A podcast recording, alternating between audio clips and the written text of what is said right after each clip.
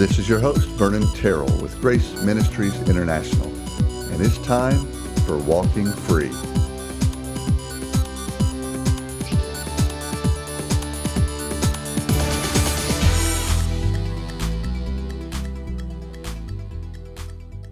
And I'm so glad you have joined us for Walking Free today.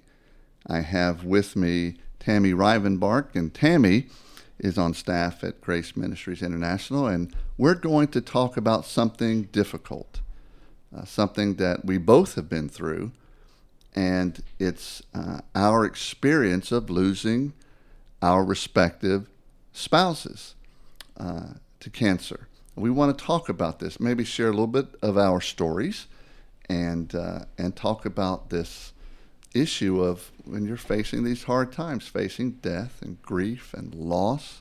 So, Tammy, welcome. Thank you. Uh, why don't we start it off? Um, in fact, I'll, let me kick it off. Can I kick please, it off? Please, Uh, do. my story um, in this context began in 2004, end of 2004. Uh, you know, we it took my wife and I were married, uh, and uh, took us 12 years to have kids, and we had our first kid in 1998, and then then they just kept coming. It's like, well, we must have read the right manual or something. They, it's 98, and then 2000, and then 2002 was our last child. It's like, wow, we got this kid thing going. Wish we knew about it earlier, uh, how to do all this. But so we've got that uh, rocking and rolling. We uh, our last child was born on Christmas morning, 2002, and uh, so we're just you know we're rocking the kid thing, and then uh, my job is going great. I'm moving up the ladder in the corporate world and doing my ministry, my that I had uh, started back in the '90s, doing that as well, and life is good.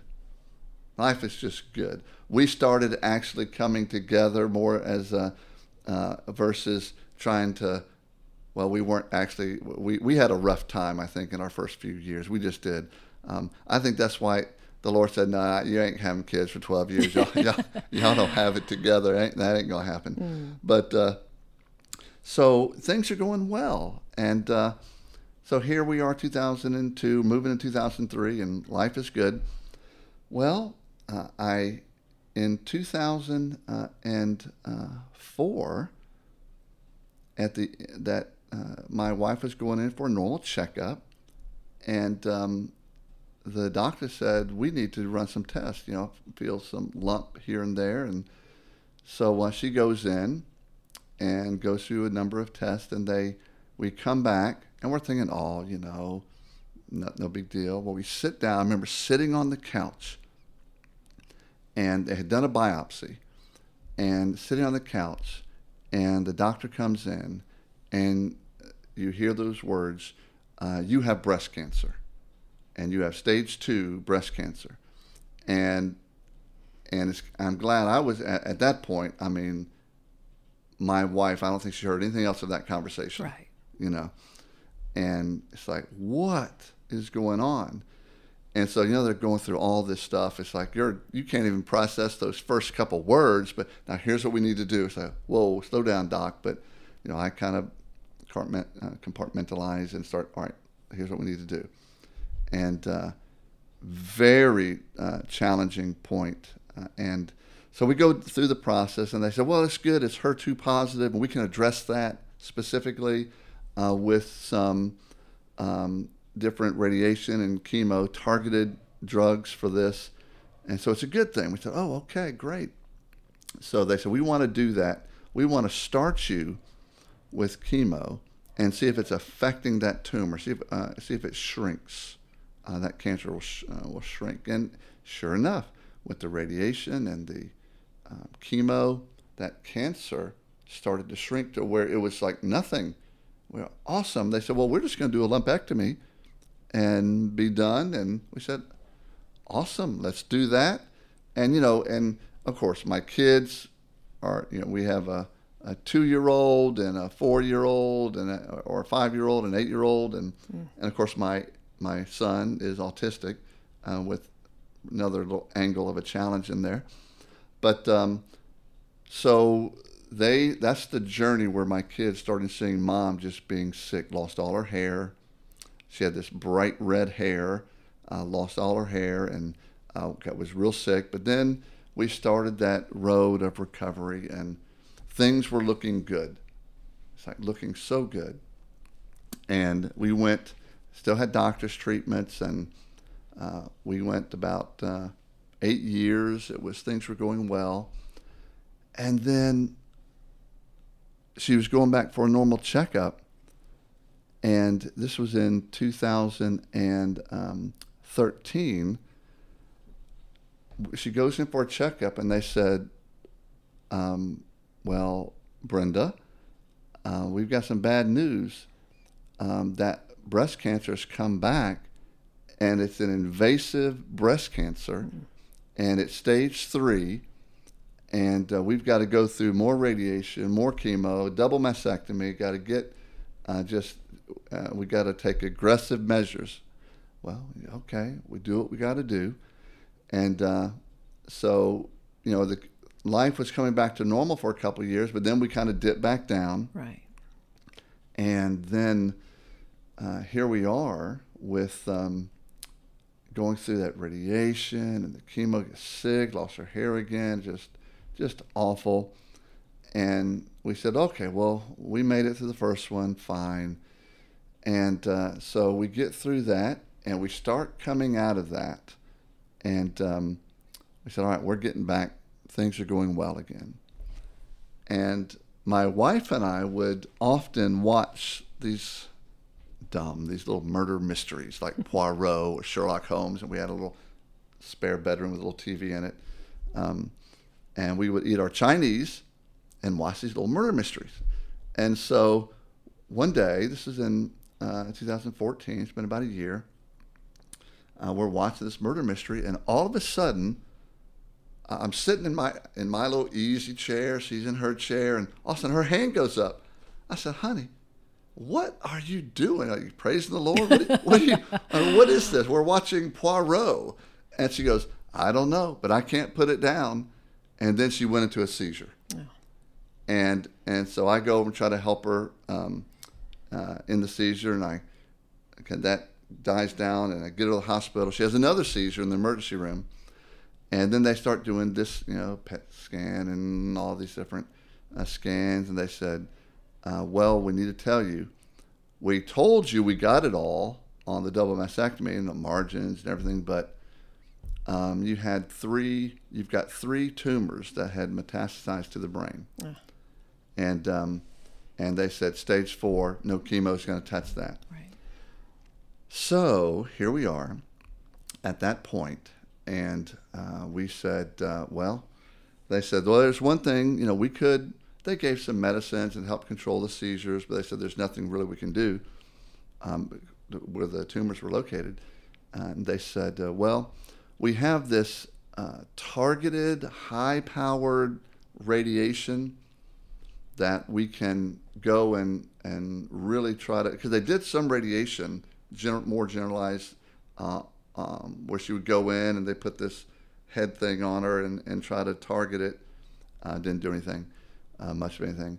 They said, well, we can go in and really blast it, but there's a chance, there's a probability that you will be a vegetable. And so now we're faced, well, this could might do it, but then, and uh, and you always say, well, should I have done it? We didn't do it.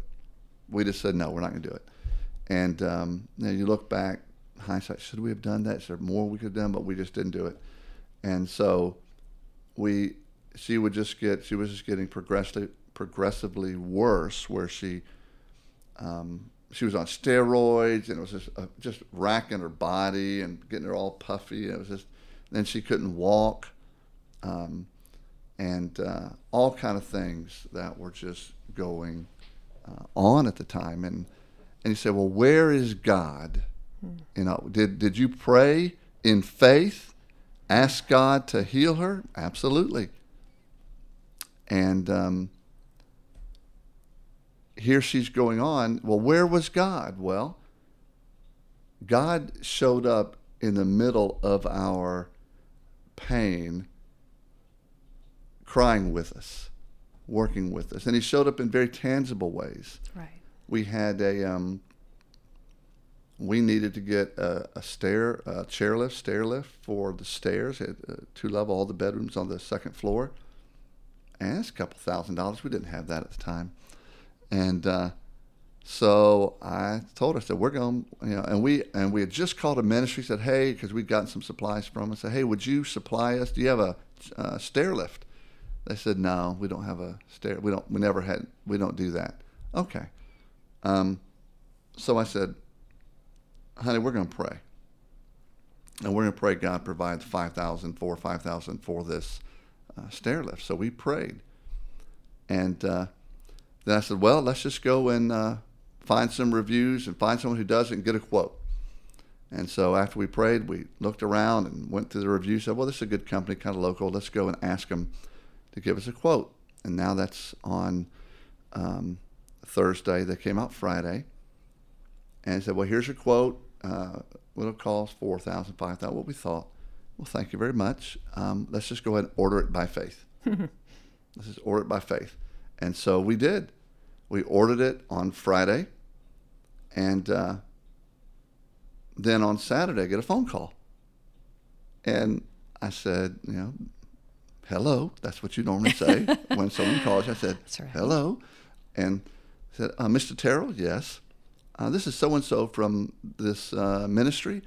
I went, oh, hey, how's it going? They said, well, you're not going to believe this, but after you called us, a day or so after, some guy called us up and said uh, he wanted to donate a stair lift. And I said, Really? Mm. He said, Yeah. I said, Well, it's funny because after I called you, my wife and I prayed that God would provide us with the money for a stair lift, but I guess he just wanted to provide the stair lift instead. And the guy's going, What? I said, Yeah. And we're all just like, and I don't even know if he's a Christian or not, but we're like, Yes, yes. And he goes, Well, we're going to have someone install it for you free of charge. Here's the company that's going to install it. Well, guess who that company was? it was the same one I randomly picked out. Mm.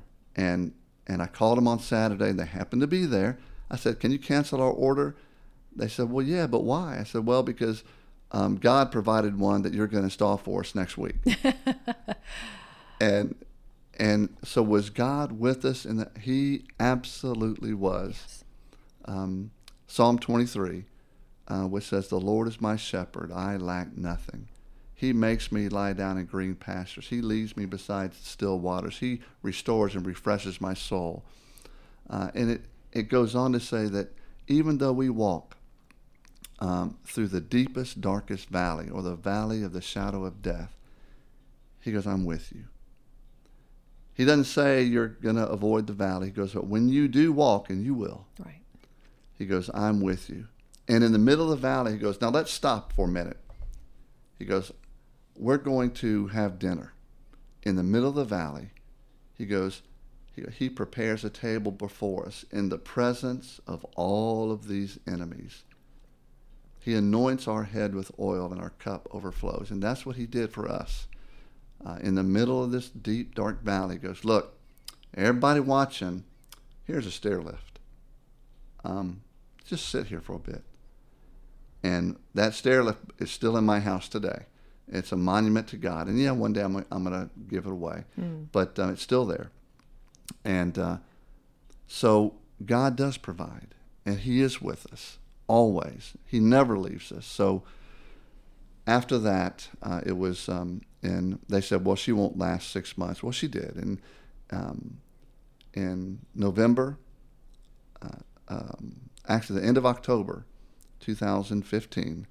Uh, she kind of, it was on a Saturday, I remember, because she wanted to watch the new movie at the time. It was um, um, Inside Out, the Disney Pixar mm. Pixar movie. She wanted to see it. Well, I went and got like a one day delivery from Amazon, and I didn't, and I ordered. It had just come that Saturday morning, and um, well, she went into like a coma. She just she just kind of she was upstairs in the bedroom in a chair. She just kind of went blank and was not responsive.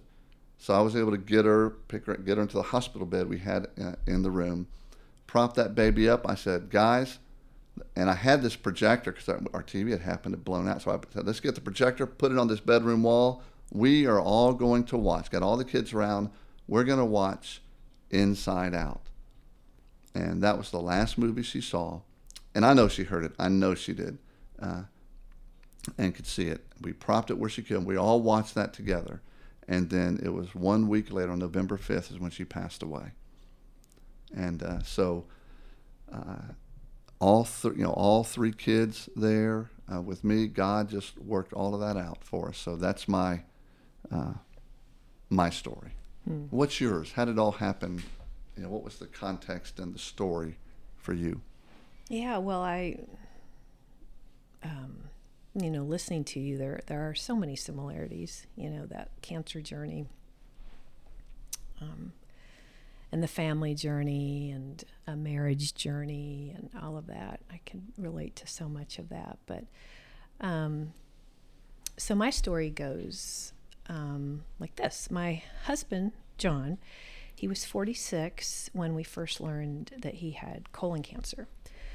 Um, he, you know, he was suffering from all the typical middle aged American complaints mm-hmm. um, overworked, overweight, tired most of the time and just run down.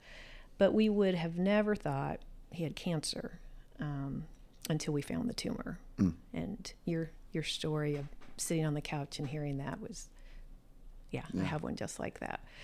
Um, the news, of course, was shocking, and it's your worst fear when you go to the doctors or, you know, and, and hear cancer.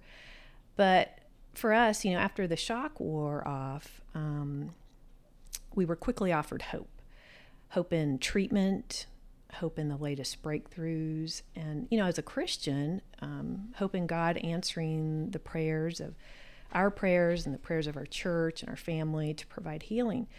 Um, and then it was like we we were enlisted in this organized military-like campaign to fight cancer. You know, the war on cancer, um, and it, it gives you a new focus. You're given a mission, a strategy, a community, you know, of others doing the same thing, uh, and and and for a lot of us, a new identity. You know, he was a cancer. He was a cancer patient. Mm-hmm. I was a caregiver.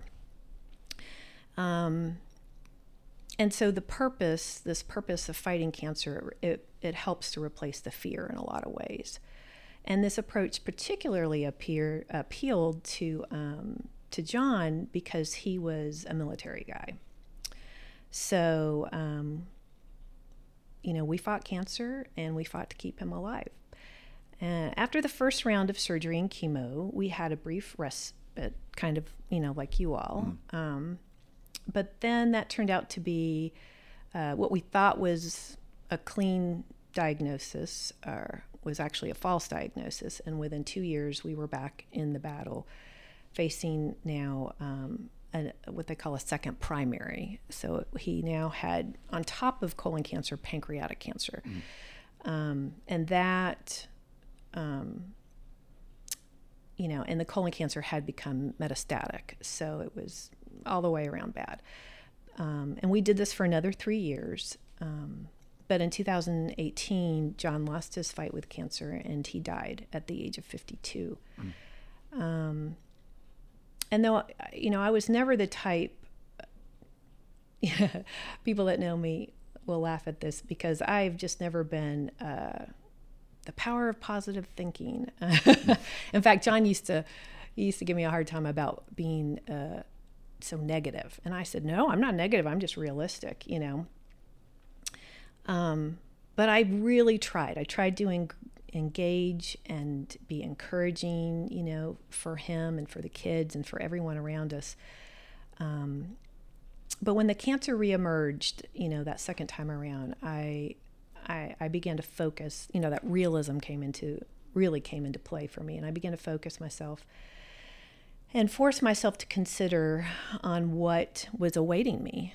Um, and so I began to prepare myself for one of my greatest fears all along, and that had been uh, losing him and being left alone. He, let's see, he died. He died just after our 28th wedding anniversary, mm. and we married young. So you know, we yeah, that had, that was always a big fear. Um, you know, we'd been we'd you know like you we had our challenges but we had become a real team. And and he john was a very strong type of person in whom i drew a lot of you know courage and my sense of security from. Um, it's also all of this took place during the years that my children were graduating from high school and college and trying to launch. Um, we had left our home of 20 years and relocated to a new state in the middle of his remission so, um, you know, I offer all of this extra information in my story to provide the, the context in which death and loss came into my life. Um, cancer and, and death of a spouse, and for my children, parent, is destabilizing enough, but my children and I were dealing with so many areas of change and loss that it only made things worse. Um, that first year after John died, we were all raw and lost, I think mm-hmm. are the mm-hmm. best words to describe that. And as a family, our grief expressed itself through depression, interpersonal conflict. Um, there was even some substance abuse and a lot of just despair. But, you know, Vernon, when I look back over it's been three years. It was it was three years this year since he since he died, and when I look back, I can honestly say that we're in a much better place now.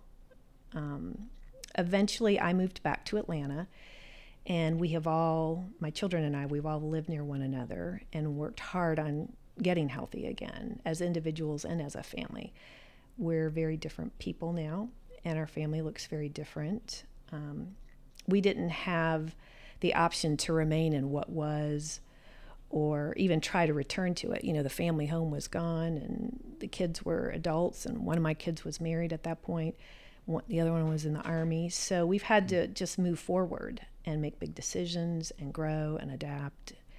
And in doing so, we have slowly been creating a new family and a new normal. But it's it's you know it's it's just hell. It's hell some days. Um, but I, I I can also say that without a doubt that God has been like you. He's been in in every part of it. He's been with us every step of the way. Um, you know, and and like you s- said so well, that doesn't mean he spares pain. He he doesn't spare us pain.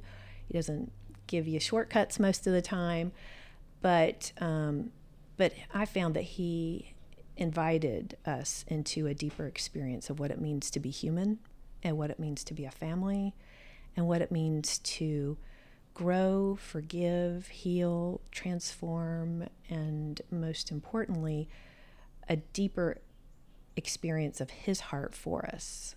Um, so while, you know, I will never be thankful that John died and left us so early, um, I am in awe of what, you know, I, am just in awe of, of, of, God and what He showed me. Um, you know, cr- Christianity is a faith, and I've been a Christian my whole life. I was raised in a Christian home and um, just have always had an active relationship with Jesus. Um, but it's a faith all about this all loving God who conquered death and makes all things new, right? Mm-hmm. and I just feel like now I know that you know that's a living reality. That's not just something in church that we hope and believe and you know preach but that's that's my reality. Um, and that reality and experience has changed me and my life forever. And so for that transformation and that experience um, for that i am truly grateful mm-hmm. you know. You know some folks think that well, you know, God is should be giving us these quote unquote blessings. It's like God's this cosmic slot machine. If we pull the right lever and do the right things, well, God's just going to shower us with blessings. And if He's not, well, therefore you're doing something wrong. And then we get all this shame and guilt and what more can I do? And God doesn't like me. And, and what did I do wrong? What did I do wrong to deserve this? And all these things go through our brains, you know, and for so many, um, I think our concept of God is so important uh, and it's challenged in these real life scenarios. And uh, is God good? Is God good? And I have to answer a resounding yes, he's good. The world isn't always good. Life isn't always fair. Life isn't always happy and good, but God is always good. Someone said, Well, God did not heal your wife. Yes, He did. She is 100% healed right now, living with Him in heaven. So, absolutely. Now, it's not the healing I might have wanted, but she is healed and free from pain right now. I totally 100% believe that. I cannot, and I don't know about you, but I cannot imagine going through an experience like this without knowing Jesus. Yeah, I can't either. Mm-mm. What would you say? And we're going to actually, we might just end up doing a two-parter here because we want to we want to give you our stories a bit and then talk about some other ideas. Well, how do you navigate some of this stuff? Yeah. And what really helps you um, navigate these things? And uh, what, uh, what about some spiritual, practical? Uh, what were some of the emotions? How do you deal with that?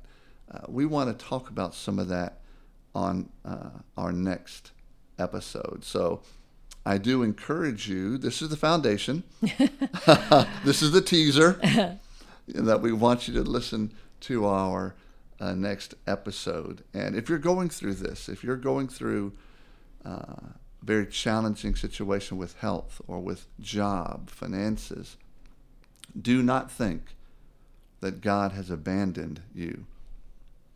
If the enemy wants you to feel that, that you are alone, mm-hmm. his strategy is to divide and conquer, is to make you feel isolated. Well, number one, you're never alone with him. Number two, find folks that can come around you. We're going to talk about that a little bit next uh, next uh, episode. But you're not alone. God is with you. He's with you in the tears. He's with you in the anger. He's not scared of your anger. Nope. He's not scared of um, your depression. Not scared of uh, uh, feeling that fear and all of that. He's not scared of that. Bring it to him. Let let him enter into that with you. That's how you walk it out. That's how you walk out your faith. When you can't even physically walk, you can take that step of faith knowing that He is good and that He is with you and that you are so dearly loved in the midst of crisis. So let us encourage you with that. And so maybe in this episode, as I end it, and I always, and I try to end it with, well, let's stop talking, start walking. Well, for you, it may just be that step of faith that you need to take, knowing that you are loved and cared for by your heavenly Father. You've been listening to Walking Free, a production of Grace Ministries International in Marietta, Georgia. For more information, go to our website at gmint.org. That's G-M-I-N-T dot O-R-G.